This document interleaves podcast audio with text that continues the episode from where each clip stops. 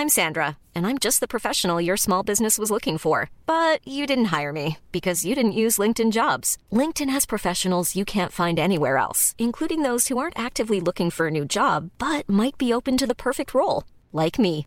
In a given month, over 70% of LinkedIn users don't visit other leading job sites. So if you're not looking on LinkedIn, you'll miss out on great candidates like Sandra. Start hiring professionals like a professional. Post your free job on linkedin.com/people today.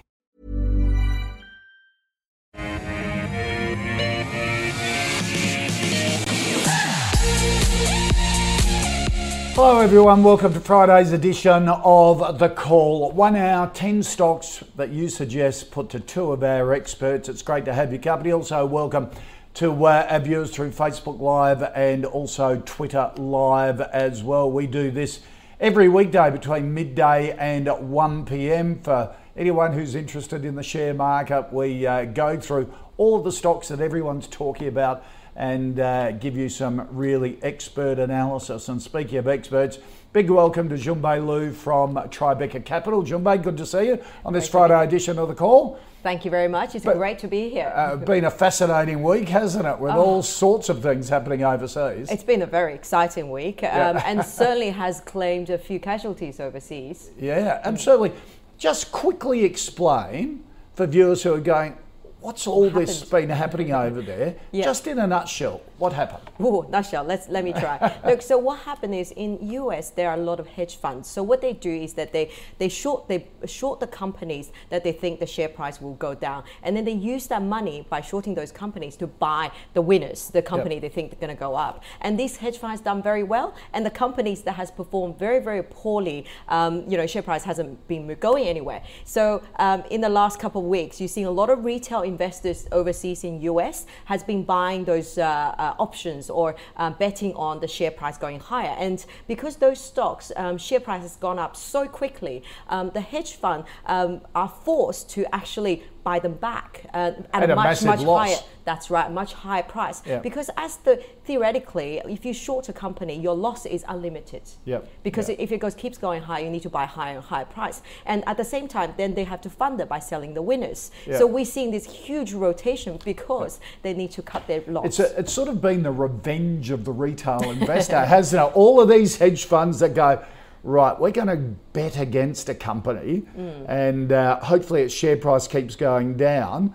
And uh, the retail investors who have all gone through these apps, and there's sort of been a concerted campaign of saying, right, we're going to show you. What's have interest. But what's interesting is that that battle is keep going on because some hedge fund, while they struggled, but there are other larger ones now putting more capital betting against it. So remember, the share price when share price rally like that is artificial demand. So there's no one there to really, uh, really buying the company. Company hasn't Right. changed. So be very careful playing that game. Oh, But yeah. it certainly is game on. And uh, don't get involved. I reckon right. if you're a normal investor like the rest of us, steer way, well clear of that sort of stuff. Our other expert joining us today, Howard Coleman from TeamInvest. And uh, Howard, you must be pretty amused at what's going on um, with this battle between hedge funds and retail investors in the in the US.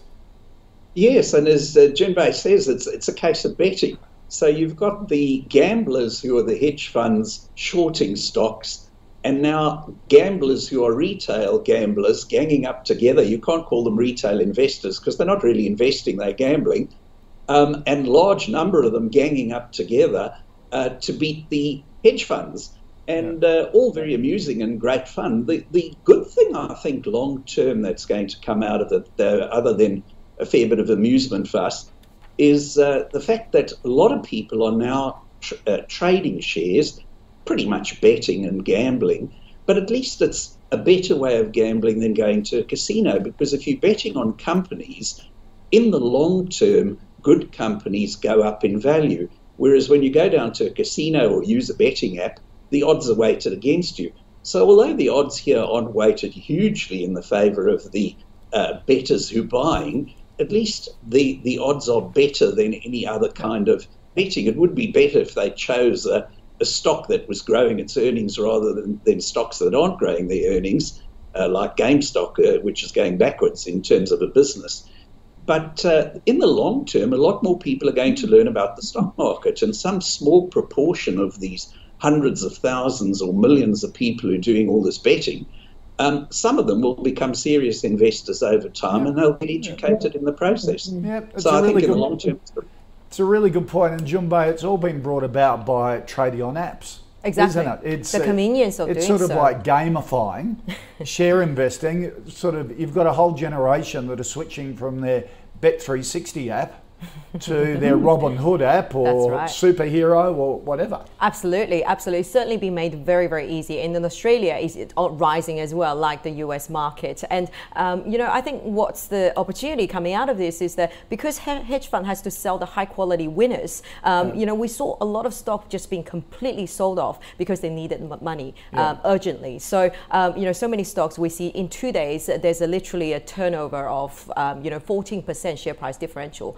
um, you know, use Domain. Yesterday was down 8%, today is up 8% because yeah. people needed money urgently. So as an investor, long-term investor, these are opportunity of you picking up some stock to that's buy. fascinating. Yeah. All right. Uh, well, that's what the call's all about, uh, following the markets and trying to pick some of those stocks who are winners and losers. Before we get into your 10 stocks that you've suggested that I put to our expert panel, thought we'd take a look at stock of the day. It's one that I choose. And uh, Thought we'd take a look at Woodside inking a deal with the WA government to provide 45.6 petajoules of domestic gas from the Northwest Shelf from 2025.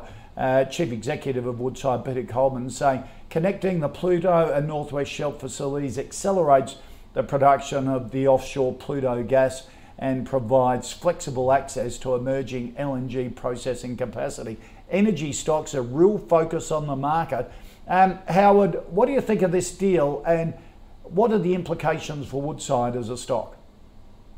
Look, I think uh, it's a positive uh, uh, move for Woodside because it's given them a guarantee of a customer who's going to be buying a lot of gas from them over time, which makes the um, uh, wells and the production more valuable to them. However, Woodside as a company is not a company that particularly excites us as long term investors. I mean, if we just look at the history, I remember owning this company about 15 years ago when the share price was over $40. It's now $25. So it's gone backwards over time. It's been a, a slow burn capital killer. Um, and the reason for that is fairly simple. Uh, its return on equity is quite low. It's a hugely capital intensive industry. You're talking about many billions of dollars every time you do a big development, and you're hoping that over the next 20 years, while the gas com- or oil comes out of that development over time, that you're going to make back the money and that the commodity price will be favorable to you over time. So, you know, that's a, a, an extraordinarily difficult business to run. You've got to plan so far ahead on a price that you have no control over. So, mm. from a TeamInvest perspective, um, Woodside's not a company that any of us are enthusiastic about. I sold out about 15 years ago. And I don't really think any TeamInvest members own it. It certainly doesn't pass our filters. Return on equity is much too low, and earnings per share haven't been going uh, forward in the right direction for us. Okay. Uh, Jun Bei? Yeah, look, I uh, certainly energy companies are not high quality businesses. Um, they, you know, very much earnings dependent upon how much they spend, what resource they have, and what the ultimate energy prices um, is. Um, and uh, over the long term period, um, structurally, energy prices will be under threat, the fossil fuel and the like, because of the electric vehicles and all these other newer energy um, uh, source. Um, however, for the time being, um, you know, because energy businesses have underperformed so much in the last 12, 18 months, you know, last year we have energy price ratio went negative, the future energy future went negative for, you know, for the first time in its history. It was incredible. So, you know, on these bases, those energy business potentially could do a little bit better this year just because the global growth coming back a little bit um, and there hasn't been enough supply coming online. So we like the energy sector at this point, um, but Woodside is not the one I would allocate my money to. Oh. Perpetual disappointer, um, and it's not going to give you that delivery um, you know, uh, uh, the leverage to the higher prices. I'd much rather to be sitting the likes of Santos um, and the others to give you a bit more leverage. What, but Santos Beach. Beach, or yeah, Oil right. Search and the like. But Santos is probably my preferred pick. Right. Um, but just to be very mindful that these businesses are not buy and hold businesses. Um, you you buy them and uh, you know go through that oil price uh, upgrade cycle because very soon these Yeah. business earnings will be upgraded. So when the earnings are upgraded, share price is going higher. So be mindful of that. However, um, knowing when to sell is very important for those business, not a bottom drawer business. Okay, all right. Thank you uh, for that. Let's go into uh, the stocks that you've suggested we take a look at today. First one up, uh, Tony Jun Bei wants a view on Reliance Worldwide. Um, basically, a big plumbing and heating business, isn't it? That's right. um, and um, has had uh, what 13% increase in sales for the six months to the end of December. So it's COVID's been a challenge, but it's kept manufacturing and, and getting those sales. That's right. So they've done well. Obviously, it's it's actually one of those Australian success story that we all love. And they, their product is mainly that SharkBite um, uh, product where you click and connect your Right. um, uh, pipes. Um, you know when it breaks. Um, Right. So what for hoses and things like that as well. The so click. uh, not so much. It's actually the when, when the pipe, uh, the water pipe, the copper water pipe breaks. Plumber will come in and cut it and then weld it. Normally, it's not very stable because the, whenever you cut it, um. Next time it breaks, it's likely Yep. to be there. So push and connect is a, a little thing that you just push it, click it straight in, and it works in Australia. It took Australia by storm. Like you know, literally, it gained 100% market share within a few years um, because Australia have very standardized pipe size. So you just click it in, done, and it takes literally a few minutes um, uh, rather than you know 40 minutes for the um, plumber to get it Yep. done. Yeah. So and then they went into the US a few years ago, and they, again they took the US by storm. So it's done very well. Uh, But then the sales slowed down because that market is slightly different compared to Australia and the like. So they struggled for growth for quite a bit. Yep. Um, now that they during COVID period, US um, the renovation activity picked up significantly, a bit like Australia. Um, just simply people are staying at home and you know sort of spending on their houses, Yep. so they benefit from that. Um, great company. My view is that it has rallied pretty hard, um, and the next half um, they're going to face some uh, pretty ti- uh, pretty steep uh, copper price increases because that's the key input into their business, and they Yeah. can't increase their price that significantly uh, because it's a very low value product. Right. Um, and uh, they're going to face some FX headwind. Majority of the earning come from um, pound in, in the US as well and US. Yeah. So um, I think the earning next half is going to be, be a little bit tough, and then heading into next year, it's going to look pretty tough. It's a neutral for me. I'll be taking some profits today. Okay. All right. Howard? Yeah, um, very interesting company, and it's, as uh, Jun Bei says, it's an Australian success story. And why it developed in Australia is we have such high wages for tradies. So if a tradie can uh, be able to do something that they can cut down from taking an, an hour perhaps to uh, cut and weld a pipe down to a couple of minutes with click and connect, um, that's a wonderful advantage. It's not as big an advantage in the US, where tradies don't get paid anywhere near as much as they get paid here, and even less so if they ever go into, say, the UK, where tradies get paid even less. So, in the end, it's really the kind of product that's been developed because we are a high wage economy. Now, there are many advantages in being a high wage economy, and one of them is we develop um, uh, time saving devices like this. But I don't think they're going to find growing in the US as easy as they found it here. It's not going to be as attractive to the tradies as it is here. It'll be attractive, but not as much.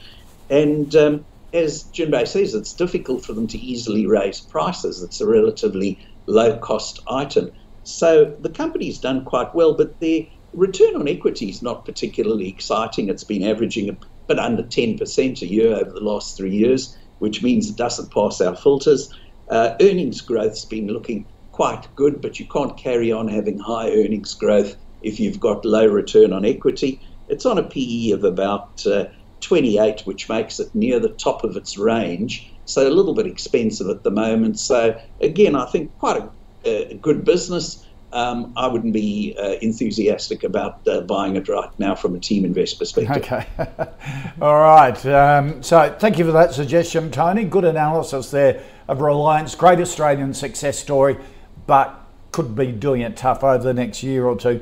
Uh, Howard, speaking of great Australian success stories, Jack wants a view on Breville Group. Uh, Breville, the big uh, developer of kitchen appliances and now sells around the world. This is another great Aussie business that has taken the world by storm. Absolutely. And uh, again, why? Um, you know, our wages are high. So if you've got uh, somebody making coffee in a, a, a, shop, you want to be able to make as many cups of coffee in an hour as you possibly can because you've got to pay them high wages. Now, COVID, of course, has been hugely wonderful for Breville because suddenly everybody who's buying their two, three cups of coffee downstairs from the office building in the day um, now is at home in the day working from home. So they want a good quality coffee machine at home in order to make themselves some decent coffee in the day. So their sales have absolutely um, done extremely well, very well run business. They're moving into more and more countries all the time. Um, got a different brand name in Europe. They call it Sage there rather than Breville because the name Breville was used by somebody else already. Um, but uh, overall, terrific business. The one uh, high return on equity, uh, pretty much no debt, and earnings per share growing nicely. The only negative in it is it's on a pretty expensive PE at the moment. Now, in March and April, uh, I own Breville, I should say, by the way. And in March and April, I added to my Breville holdings at about uh, $10.60, I think it was, or $11, somewhere around about there. Now, uh, at that stage, it, of course, was an absolute bargain.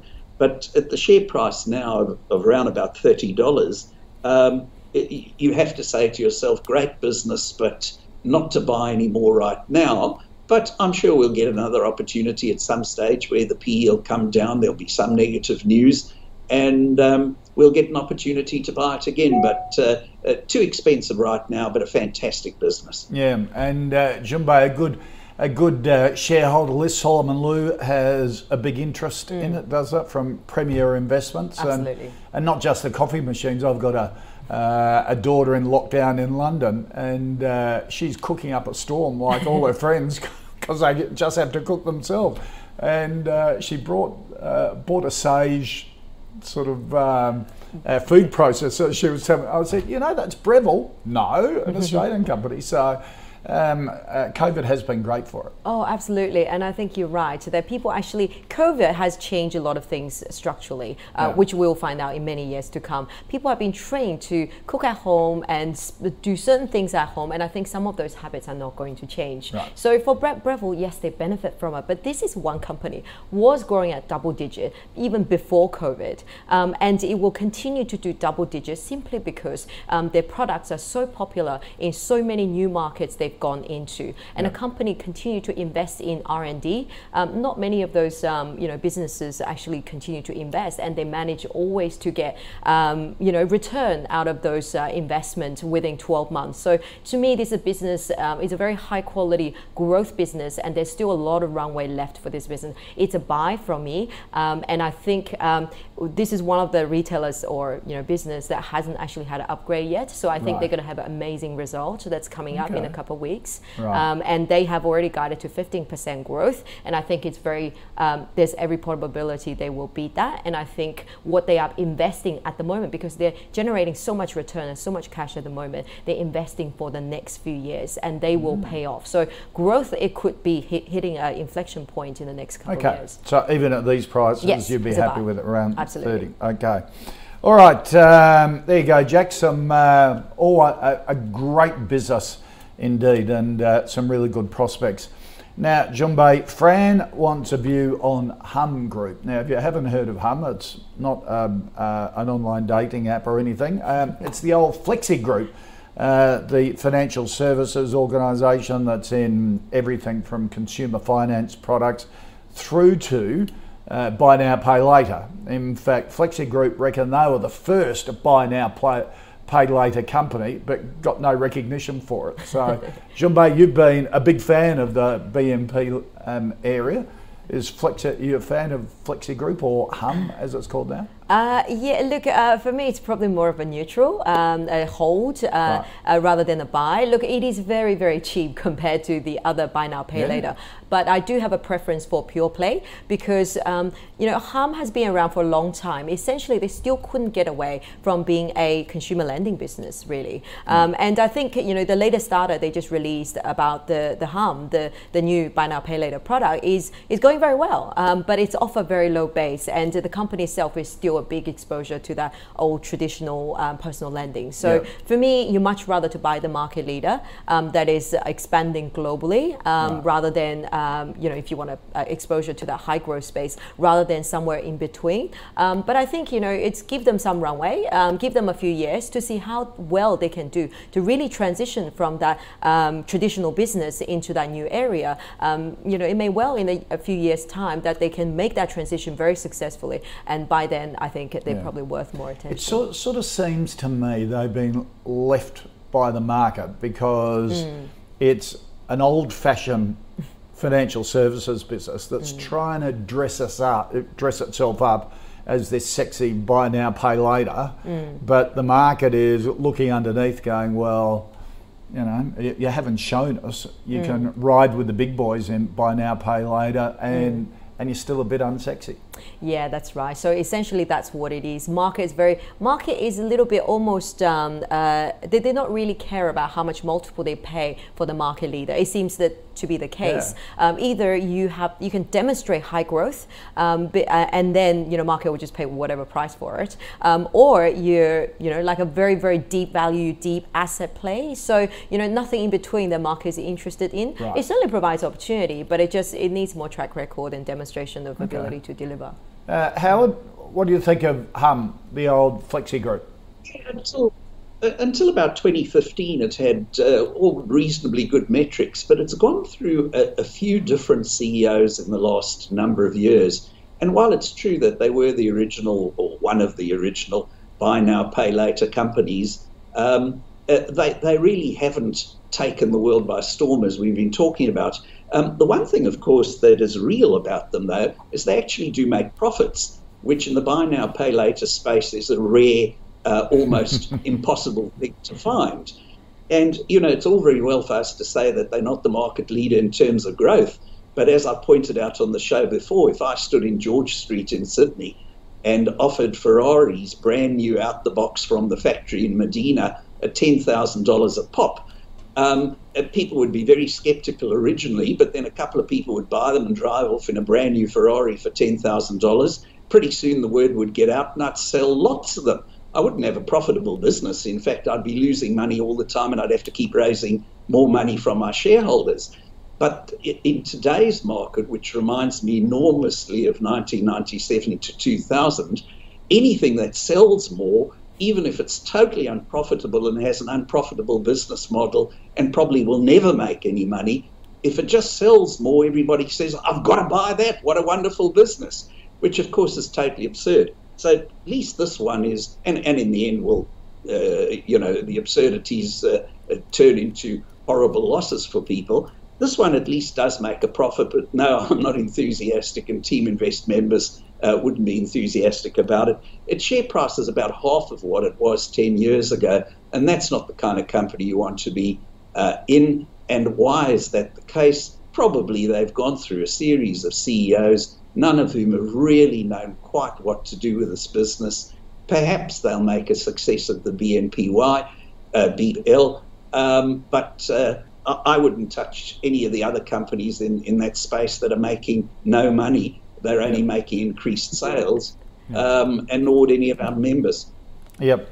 Uh, and also, it's worth noting they do have a new chief executive only the last four or five months as well. That's right. Mm-hmm. So, um, uh, all right, so uh, an avoid on uh, Humm, a hold from uh, from Jun Bei if you've got it though. Um, Howard uh, James wants a view on Unibail Rodamco, which is the basically the REIT, isn't it? The um, uh, listed real estate fund for all of uh, the Westfield shopping centres not based in Australia, the ones in uh, in Europe and Paris and the United States. Yes, and the Lowys were very smart getting out when they got out, and I think we spoke about it on, on air at the time. Um, you know, um, these property REITs tend to be relatively steady but not exciting performers because their ROE is quite low.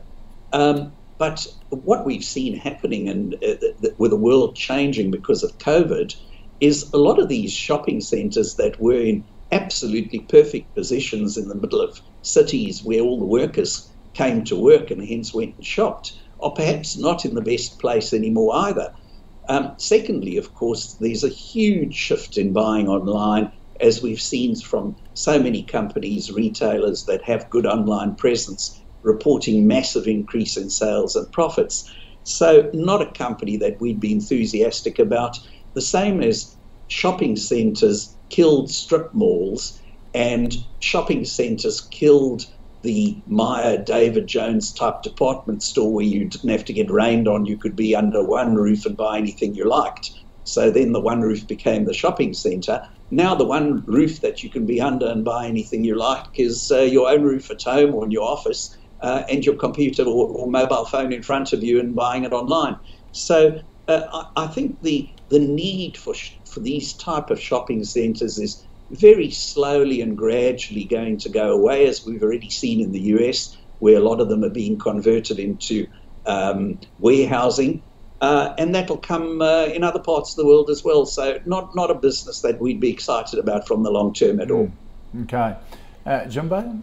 Um, uh, I would take profit. Uh, yeah. It's a sell for me at this point. Um, I uh, I agree. There's a lot of structural issues for shopping centres that um, you know less usage of them. But now, uh, be very mindful. Australian market is very different from the offshore market. In Europe, there has been huge amount of supply of new shopping centres. Right. Um, so and then the online access has been incredibly great over the last uh, 10 years. So in, Euro- in Europe, US, um, the shopping centers valuation has been falling because the competition is eroding all of those rental possibility and the like. Um, and uh, that, and, but that's very different from Australia. Yes, we have online competition, we have big online, we have Amazon and the like, but shopping malls are very central. Um, and we Australians, we do have a habit of going to the shopping center and do everything. Now, COVID has changed some of it, but they will return once people return to uh, um, to normal uh, working environments. Um, and in fact, we're already seeing Vicinity Centre or Westfield here in Australia, the foot traffic has already returned to pre-COVID levels. Right. So okay. Australian asset very different from offshore. So Unibail gave you complete exposure to that whole offshore space. Yep. Things been very tough, and this company is geared to anything. So equity holders essentially have not much um, really uh, a hold in this company. It's just full of debt, very difficult to make return with that kind of environment. Right. Structural and short-term issues as well, just given this more yeah. flare-up in terms of COVID. So things are very tough over there. Share price has rallied. Um, partly because this reopening trade and partly because of this uh, hedge fund thing that we talked to. Um, it's heavily shorted, right. um, and uh, so there's been a bit of a short-term, a short-term, you know, artificial push-up in share price. I yeah. will be taking this opportunity okay. to sell it and put into. If you want to buy a shopping centre, Australian shopping centre, Westfields here in Australia, worth far more than what it is the share okay. price now. Um, got them. Uh, uh, look at that five-year chart though, from when the Lowys got out, uh, middle of 2018. Do you have a rule of thumb that says when our founders have made a lot of money and they cash in and and list a product, do you go, well, they must be getting out for a reason? That's so right. it, like it's gone down ever since yeah, uh, it's a, we've seen it again and again with different businesses. Um, the minute the founder or successful um, business person getting out of uh, the business they ran for so many years, yeah. um, it's often showing it's the top. Potentially there could be just a little bit more, but it lacks that yeah. the next level of enormous yeah. growth. So for me, it is absolutely you will be following the smart money. yep, exactly right. All right, uh, thank you for that, James. Uh, Callum wants a view, Jun Bei, on the Vanguard uh, small companies index. It's um, uh, an ETF. Look, um, uh, I always find this question quite interesting because I'm an active manager. Right. You know, I will be sitting here telling you not to buy ETF um, simply because, um, look, ETF is an easy way. It is an easy way for retail investor to gain exposure to one part of the market. You know, whether it's the entire market or small cap market. Right. Um, so the in this case is a small cap. Now, um, there's a lot of different stocks that sit in that market. Uh, in the case of small cap, there's quite a lot of uh, low quality businesses that sit in there that would determine the move of that market. Right. So uh, while it gives you exposure to that space, um, you know, if you actually invest um, yourself in that index, you can uh, in those uh, physical stocks that you've done research on, you can do so much better than the index itself. Absolutely. Yeah. So, yeah. Um, so my view is that just find those small cap companies you love, and yeah. uh, you will make so much more money than invest in the actual ETF itself. Um, but look, you know, I think the view for the longer term, see, it returns three point um, for eight four percent um, on that basis. But you know, a small cap stock, I can many of the successful ones I can point to, they doubled or tripled. Yeah. So there's a lot more return opportunity by going active. And and I think that's underperformed the index in the last 12 months, hasn't it? Mm. Um, because I think the small cap index itself was up something like seven, eight percent, even taking into account the, the March crash. So of course, you've got to pay fees on these, which affect your performance. yeah. Fees is pretty well. high um, yeah. usually with the ETFs, um, so there is only marginal underperformance relative to the small yeah. Um, I think going forward, if we look at the outlook uh, over the next 12 months for small uh, small cap stocks, it's pretty good. Right. I think they will beat the out uh, beat the overall large cap index. Um, but it's just that if you buy individual stocks, any stock yeah. we talk here is going to do better than the index sure. itself. Yeah. Um, Howard, what do you think of the Vanguard Small Companies Index Fund? Yeah, I mean Vanguard's fees tend to be lower than most, so they're not not as bad as some. But the the particular times when index funds can be okay for investors who really don't know enough about businesses to pick which are the good businesses. But this is not one of those times. Um, once a generation or so, and the previous time was 1997 to 2000, when total junk can raise money, be listed on a stock exchange, and have its share price rocket. If it's in an index, the index fund manager has to buy more of them, even though the index manager may be looking at it and saying, This is total junk, but I have to buy it because I'm, hmm. I'm tracking an index. So, you know, at times when, when junk is selling for massive amounts of money, uh, an index fund, which has also got the junk in its portfolio, has that problem. So, you know, we're never uh, in favour of index funds to start with because uh, we educating investors to become better investors so that they can pick good businesses to invest in. But there are times when they're quite good for people who are starting out and don't know much.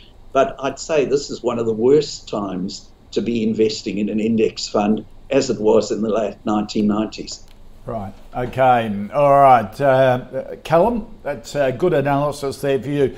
Let's uh, recap our first five stocks and our stock of the day. Uh, Woodside and O from both Howard and Jun-Bei, although Jun-Bei in that energy sector would prefer Santos uh, to Woodside. Uh, Reliance and O from Howard. Jun-Bei saying take some profits on that. Good company, but has had a great run. Headwinds ahead. Uh, Breville, uh, both agree that a terrific Australian business. A buy from Jun-Bei and uh, Howard saying, yep, he'd be a buy if there was a pullback in price because uh, it's on pretty high multiples at the moment. A no from Howard for Humm, a hold from Jun-Bei. Uh, Unibail Rodamco, a sell um, from Jun-Bei, and a no from Howard, and a no on the uh, small companies, the Vanguard Small Companies Index Fund. Now, here at the call, we have our own portfolio. We've been tracking since the 1st of July last year, thanks to our partner at NabTrade. It's sort of like a fantasy portfolio, if you like. Um, any stocks that get two thumbs up from our expert panel goes into the uh, into the fund. If those stocks come up again, maybe to a different expert panel, and don't get the same thumbs up, well, then it goes out. Uh, let's track the uh, the performance performance for the last week. It's down three percent. For the month, down half a percent, and for the year to date, since the first of July, up almost 23%. Some of the stocks that have been added recently: uh, Incitec Pivot, uh, 4DS Memory, OrthoCell. Uh, Whitehawk, Grange Resources, uh, Objective Corporation have all come in. Uh, some of the stocks taken out Ridley, uh, St Barbara, and Qantas. Uh, you can check all the stocks in the calls portfolio. Just head to ausbiz.co forward slash portfolio. Uh, joining us on the pulse uh, after one o'clock, uh, Fidelity International Fund Manager Kate Howard joins us to discuss how investor behaviour is changing, particularly when it comes to tech. Uh, you can catch up with Kate right here on Ausbiz just after 1 p.m. Eastern Daylight Time after the call. All right, let's get into our uh, final five stocks you'd suggested. And Howard, uh, Tanya wants uh, a view on CardieX, which is a medical technology business into wearable devices and telehealth. An interesting business at the moment. They've been expanding their products. Um, uh, over the last couple of months, intend to keep expanding into 2021 yeah, reading about what they do and their various products, um, I'm enthused that there are companies doing this sort of thing. After all, as we all get older, uh, these sort of things, particularly in cardiovascular health, I'm perfectly fine at the moment. But you know, as we get older, these kind of things may become more and more important. So um, I'm enthused about their noble purpose, but this is not a business. Um, it's never made a profit. It's made massive losses as a share of equity year after year. Generally, more than half its equity it's lost in every year, sometimes uh, more than 100% of its equity, which means it's raising capital all the time. Um, and uh, on that basis, from an investment perspective, no, wouldn't touch it with a barge pole, but uh, love what they're doing and may they go from strength to strength in terms of their development products. Yeah, and Jun Bei, they completed a share purchase plan recently, raised $3 million they're going to launch a new smartwatch um, in partnership with Mobvoi um, and um, other consumer health products. But it is a tough area when you've got Apple going in there mm. and um, all of the smartwatches around. Absolutely. Look, it is very competitive. It's very tough. We've seen it again and again. Uh, many businesses, especially in that medical device or um, biotech space, where um, they got those great ideas and they sound phenomenal, but it's just when they hit commercialization becomes very difficult because um, you know whether there's a need or whether you know you can really outspend some of those large players who decided to cover this niche yep. space. So um, look, it is way too speculative, and it's while this idea is very exciting, but there are many companies companies sit in that kind of bucket where they just yet to hit commercialization or even breaking yeah. even points. And some of the companies they're up against are really the behemoths of, absolutely. Absolutely. of technology in the world. That's right. Uh, that absolutely. And uh, you know, often we, every now and then we do see one or two companies that come through, and then you eventually work out what's really special about them. But it does take time and new contracts uh, to really understand. Yeah. You know, how do they really distinguish themselves from the rest? And you know, just simply uh, saying the large guys is not going to worry about this small area. Quite frankly, I think that's not. Yeah. That's just just not going to yeah. be the case. It's yeah. had a good run up in price the last mm. uh, month or two, though. So mm. if you're in there uh, and you've been been stuck there. Um, maybe it's time to take a couple of profits. And by the look of the chart, it's not very liquid either. no, it's not. Um, Junbei Jim wants a view on ICS Global, the medical billing services company um, in the UK, primary operating business is in the UK um, and has offices here in Australia as well. But this is like accounting and and business software for medical practices, isn't it? Yeah, that's right. So look, uh, and and and I look at this, a similar sort of thing, and it's a great idea, but it is so competitive. Um, without getting to scale, um, it is just going to very hard to determine a future value for that type of business. Um, you know, one thing, you know, one example, probably not direct comparable, is Xero. You know, when they first started, probably yeah. people were saying the same thing, but they have demonstrated again and again by dominating the new markets they go into, and this is important to get keep that momentum going. If this business yeah. can keep doing that, then uh, it will be a very different story. But right now, it's just way, way too early, and you know, to really see that big scale they'll they'll you know get to, um, it's just yeah. a very competitive space. Okay, Howard, ICS Global. Yeah. Yeah, I'd never looked at this business before, so thank you to the viewer who sent it in because looking at it, usually when I've never looked at a business before and I look at it, I immediately say, I'm glad I never wasted my time before. But this is not the case. It's got high return on equity, and uh, you know, its return on equity has been steadily improving for the last four years now, about almost 20%, which is pretty exciting. Its earnings are growing, not all that fast, but they're growing at about four and a year. um, which is at least a little bit better than inflation. Um, it's got no debt, and it's on a PE that's not all that demanding of about 16 and a half, 17. So um, I, I, don't know it well enough to say that I would uh, be uh, putting my own money into it right now, but I certainly now, having looked at this, uh, I'm quite happy to find out a lot more about it. Yes, as uh, Junbei says, it is a competitive area, but they've clearly shown already in the UK that they can operate uh, and make good return on equity in a competitive business in that country. Whether they'll be able to expand to other countries successfully, who knows, time will tell. But it is a successful real business, um, uh, you know, with uh, pays decent dividends, about 75% of profits every year paid out in dividends. And uh, on a PE ratio that, by today's standards, mm. is, is pretty low when interest rates are that uh, uh, that low. So uh, certainly warrants a lot more of a look, and I'd, for today's purposes, give it a tick uh, and spend some more time on it over the next few weeks. Okay, put it on the watch list. There you go, Jim. You've uh, uh, you've piqued Howard's interest, so thank you for doing that, and uh, we'll keep following ICS Global and see if we can get more information on it. Uh, Zach Howard wants a view on Fortescue Metals, one of the the biggest of our iron ore producers here in Australia, massive exports into uh, uh, into China, and everyone hears about Andrew Forrest. You've been seeing him on TV going through his most recent investment in RM Williams, is using some of those uh, iron ore profits to invest in uh, other Australian businesses. But what do you think of Fortescue?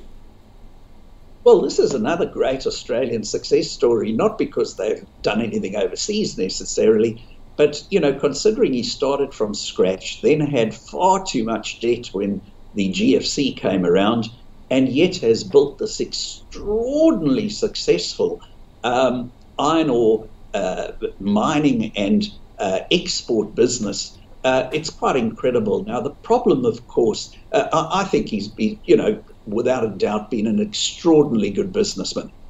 Um, the problem, of course, is it's selling a commodity. And in the last year or so, they've had wonderful prices for iron ore uh, after the uh, big drop in March, April. Iron ore prices have gone right up through the roof, Vale not being able to supply, China stimulating its economy. But in the end, commodities tend to sell for not much more than the marginal cost of production. And the marginal cost of production is probably somewhere around the under $50 a tonne range and iron ore has been recently selling for 160. That won't continue long term. So, absolutely phenomenal business, extraordinarily well run. They've done a terrific job, um, but the, and they're going to pay out spectacular dividends probably in the next little while when they announce their dividend. But of course, we can't rely on $160 a tonne for iron ore to go forward. So, like all commodity businesses, you can't really hold them for the long term. If you're going to own them, you have to trade them, and the time to buy them, uh, and we wouldn't do that in TeamInvest, but the time to buy them, if that appeals to your style, is at the time when iron ore prices are low, not at the yep. time when iron ore prices yep. are high, and then you ride the upside. Yep. So you'd be selling Fortescue now? If, if, if I owned it, I'd be selling it, but I don't own it simply because uh, uh, I'm a long term holder, and it's too yeah. hard to predict where the earnings of an iron ore producer are going to go. But sure. brilliantly run company, hats off to them. Yep. Junbei?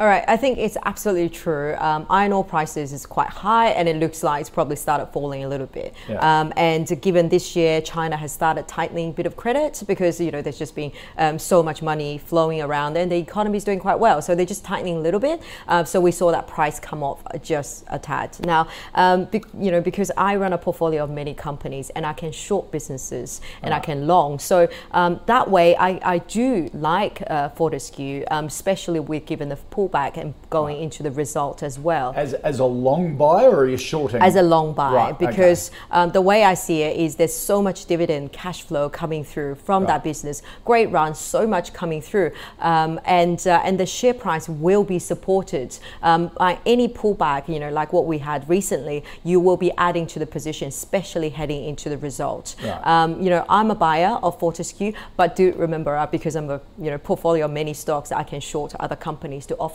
the risk of iron ore. Right, So okay. yeah, just as an investor or long only investor, would you be buying it here? Do be mindful. Iron ore price is very high, but the dividend is enormous that's coming. So, because I saw a chart the other day, I think think Scuddy uh, put it on Ausbiz, which was a long-term chart of China steel prices and Mm. iron ore prices, and basically they mirrored each other Mm. over the last ten years. Now they're completely out of sync. Mm. Iron ore prices still high, China uh, steel prices way down because they've Mm. just been pumping out so much steel that no one knows what they're doing with it. Uh, but um, which tend to, tends to indicate there could be a correction in iron ore prices if it if history repeats itself. Look, it could, um, but we've been calling the top of iron ore price at hundred dollars. I think you know we're calling Sure, yeah, eighty dollars, hundred dollars, hundred twenty, hundred Which was, sixty. which was only a year ago. Yeah, that's right. It was a year ago. So uh, in between, there's been a lot of cash flow that's been made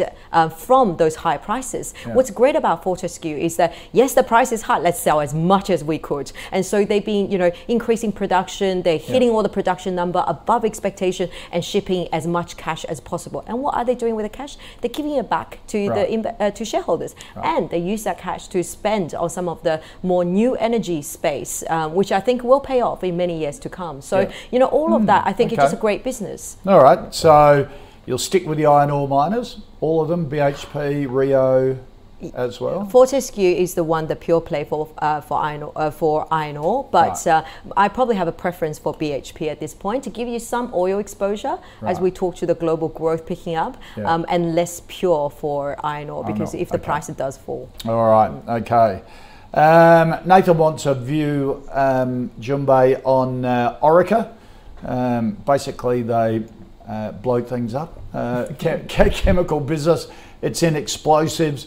Um, hasn't had a great 12 months, has it? Uh, big decline in earnings per share and share price over the last 12 months. Look, it's been really tough because the, the COVID-related lockdown. There's nothing to really um, explode. Yeah. um, there's just nothing happening, and uh, so that has put a lot of pressure for this one. Um, and uh, you know, I would group that uh, uh, IPL in the similar sort of space, not just explosive, but there's um, Right. you know fertilizer. Incitec pivot, yep. Incitec uh, pivot, absolutely. So um, you know, the, both of them had, a, had has had a really tough time. Uh, however, the indication for some of the underlying um, demand dynamic is picking up. So for me, these are the value play uh, that you can buy, and I think both of them. And Orica has gone so, so cheap, same as um, IPL, that they actually represent a fair bit of value um, to come, um, especially when world returns to normal growth picking up globally. Um, I think they're a pretty good place to be. Yeah. But I do have a preference for IPL instead of Orica. Oh, that's interesting. that's interesting because we had Julia Lee from Burman Invest on yesterday,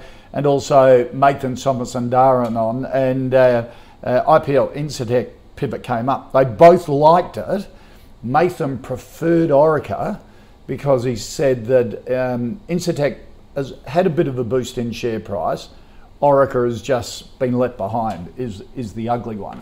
So, Well, Orica has always been the expensive one because it's considered the more quality play. Right. And IPL has had so many problems over the last many years. Yeah. Um, it certainly is a lower quality play. But in the environment, to me, in the environment where uh, underlying dynamic, everything's going right at this point for IPL. Um, And, um, you know, and, and then they offer because they're, very they're low in fertilizers, aren't That's they? right. And the agricultural sector. That's right, having and it's bit of a booming now. Yes. That's right, and then so they're coming off such low base, and the valuation is so cheap that Yeah. it just gives you a lot more upside compared to what Orica is offering you. Right. So I will be um, long that one, but those companies are not buying whole companies. Right. You've got to trade, Trade them. them, Make right. your 20, 30 percent return, and make sure it takes some profit. Okay, Howard, what do you think of Orica?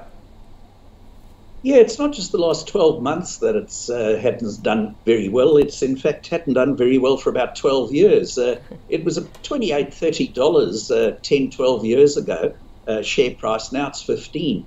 So uh, the, the biggest thing that they tend to blow up is in the coal industry. I mean, coal mining uses more of the explosives than any other industry, and coal mining um, doesn't probably have a particularly good future going forward. I'm not saying that all of a sudden tomorrow there'll be no coal mines, but uh, you know, coal was the energy source for the 19th century. Oil was really the 20th century. It looks like the 21st century will be neither of those, and so there'll probably be less demand for their products. The other thing that uh, alluded to in a different way before is the other thing they've been quite good at blowing up is shareholder wealth, because uh, while we've had inflation of probably about 40% over the last 12 years, their share price has gone backwards by half. So, uh, not a company that would enthuse me. Um, we talked about it some 12, 13 years ago at one stage when it did pass our filters in TeamInvest. We decided we didn't like it then. And I think all of our members are very pleased that we all agreed we didn't like it at the time because those who owned it landed up selling them out of their portfolios, and those who didn't own it didn't buy it. And we're very pleased that we put our money somewhere else. So it, mm. it's a definite no from me um, okay. on Orica. Okay. All right, and our final stock, um, Lilly wants a view on AMA Group. Howard, they uh, they're in the automotive aftercare business. Uh, they basically uh, service centres uh, around the country, panel beating shops, um, uh, sell uh, accessories, um, but they've had a few issues with um, with management of late as well, with um, issue with a, a, chief executive leaving. So uh, a bit of unsettledness there. Yeah, and that's never a good time to buy into a company because until you know for certain that the current management that is running it is going to be really good at running the company, it's risky to invest in it. I mean, they do a lot of smash repairs as well. But as we move, the interesting thing is as we move more towards electric vehicles and self drive vehicles, electric vehicles need considerably less repairs and servicing than um, internal combustion engine vehicles. So that's going to mean the whole space, gradually over a long period of time, is going to have less and less work for motor mechanics fixing cars. The second thing is self drive cars, although we haven't got to that point yet, but just the fact that drivers have far more assistance in their vehicles than they used to have has meant the cost of insurance has been coming down for car insurance. Now, the insurance companies aren't being generous, they're bringing down the cost of the premiums for the simple reason that cars crash less often than they used to mm-hmm. and um, can be repaired more easily than they used to. So that's not particularly good. They're facing a number of headwinds. So that combined with the fact that their ROE isn't particularly exciting, um, their earnings haven't been growing, um, they've got a fair bit of debt, and there's been change of management. Uh, definitely a no from me. And um, I, I, I, can't imagine, uh, with the way the headwinds are, that this will be a company we'd be excited about at any time in the future either. Uh, Jun Bei? Uh, look, I uh, normally I would avoid business like that, but just um, you know, over the last many years of investment, I have learned that often when management change take place, is actually your opportunity um, to really buy at a very cheap price because there's so much uncertainty that the market just do not want to. Uh, market just not patient enough to uh, to really work out the real value yeah. of the business. So um, look, this, this, is quite a messy change. This is a very is messy and, change, and, and, and exactly, and it's going to take time. yeah, it's going to take a very long time. Um, I, you know, at this point, I'm not in there. I'm not a buyer at all. Right. But uh, look, it's just something that you really want mm. to watch. There might be real value in this business. Look, it is smash repair. It is um, uh, you know lower low return sort of business, but it is very stable business, and right. they have big contracts with likes of Suncorp and ins- insurance businesses, and they just renewed all the contracts uh, right. with good margin. So you know, so and then they have been rolling up those little smash repair to build scale. Yeah. So you know, yes, you don't make that much return out of one, but buying lots of uh, smash repair and with the same negotiated um, return, guaranteed return from insurance mm. company, you know, your earnings very defensive, very, very defensive. Now, the balance sheet is now under control because they sold another business recently. Um, and uh, so, you know, and it's very, very cheap at this point yeah. compared to every other business that's, um, that's, you know, listed at this point. So, um, uh, listed in that space at this point. Um, so, underlying business momentum is actually pretty good. Um, so, put that aside yeah. Uncertainty Watch is there. Watch it, see yeah. how far it falls, because when bad news comes out, it will fall. Right. And that's when you want to take a position. Okay, wait for the court case to clear through and Mm. Work out- some stability. That's right, New yeah. chief executive, and then Clear the deck, Birthday. that's right. Okay, all right. Uh, let's just recap our final five stocks. CardieX, uh, a no from both Jun Bei and uh, Howard. Um, Howard's got ICS Global on his watch list, going to be doing more work in that business. Uh, Jun Bei a no. Um, Howard would be selling his Fortescue if you're in Fortescue. Sell it at these prices. Jun Bei is looking at buying it because there's some good results coming out, even at these levels. She's been a big supporter on the way up and still is. Uh, Orica, a yes from Jun Bei, uh, a no from Howard, and a no from both from AMA. But Jun Bei saying good underlying business, bit messy at the moment with um, um, a, a change in management that's headed to the courts, but uh, a good underlying business going forward. So keep a watch on that. Jun Bei Liu from Tribeca, good to see you. Thank you for coming you. in on a Friday. Thank you very much. Uh, Howard Coleman, always a delight to see you too from TeamInvest. Have a great weekend. Yeah, it's been good fun.